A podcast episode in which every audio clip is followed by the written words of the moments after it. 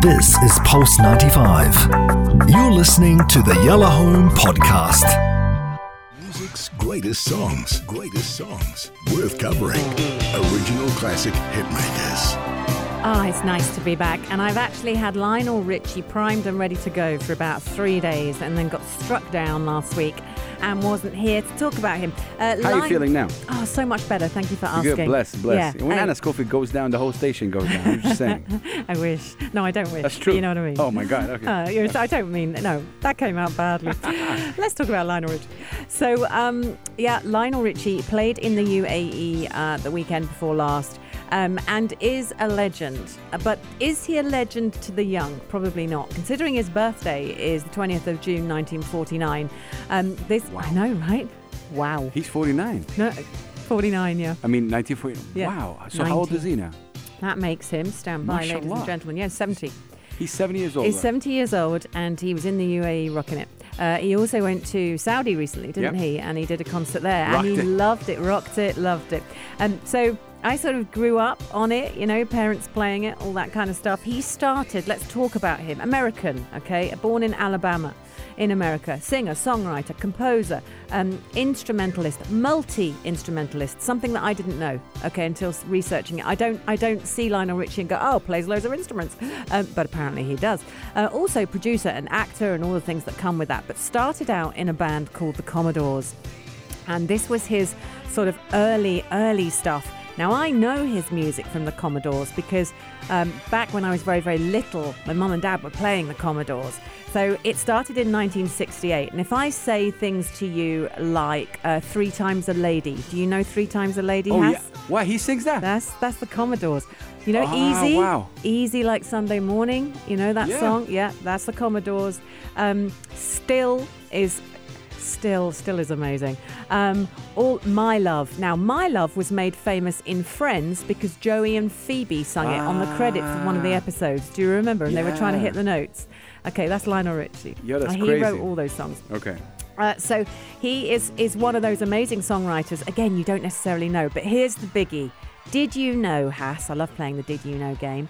That he co-wrote the charity song with Michael Jackson, yes. We Are the World. Yeah, of course. I didn't know he did that. What? No. No, he, yeah, that was like. Uh, yeah. Lionel Richie and Michael Jackson. Yeah, of we course. Are the World. I mean, I he, w- he uh, quickly, when he sang this in Saudi Arabia, he talked about this. He's did like, he? he co wrote okay. it with Michael. Yeah. It's really amazing. We Are the World, and he is yeah. now playing in Saudi Arabia. Is somehow, you know, yeah, very reflective of the song. Yeah, yeah, yeah. How nice. 20 million copies that sold. And over the course of his career, Lionel Richie has sold over 90 million records worldwide. That's not streaming, that's not downloading, this is records. And it makes him one of the world's best selling artists of all time. His daughter, Sophia, is currently, um, I think, engaged, but I don't know, to um, one of the Courtney, uh, Kourtney Kardashian, one of the Kardashian sisters. Um, ex-husband, so Scott, Scott Disick, Scott, yeah. is now going out with, yeah, and I, and and you know, word on the street that Lionel's not that impressed about that coming together because she's a lot younger, but we'll see how that plays out. Bless him for that. Um, now he won Album of the Year at the Grammy Awards um, years and years and years ago, 1985. Uh, he's won Best Male Pop Vocal Performance. Um, he's won Golden Globe Awards. Uh, who remembers Say You, Say Me? Amazing. Say I you. Remember, Say me. Oh, yeah. You see, we're all we're all gonna we're all gonna sing that forever. Um, he's known for some really massive songs, and the Commodores was a huge band, but.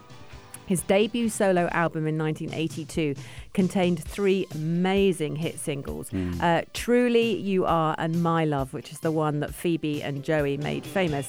Um, and the latter sold over 4 million copies. He then followed it up with Can't Slow Down, mm. um, All Night Long. Remember All Night Long? Of course. Oh, wow. Um, and then, of course, this song. Now, Dancing on the Ceiling is quite funny. Mm. This, this amuses me. It's 1986, and Lionel Richie releases What? Dancing on the Ceiling. 1986. Yeah, yeah, yeah. It's going back. Wow. Yeah.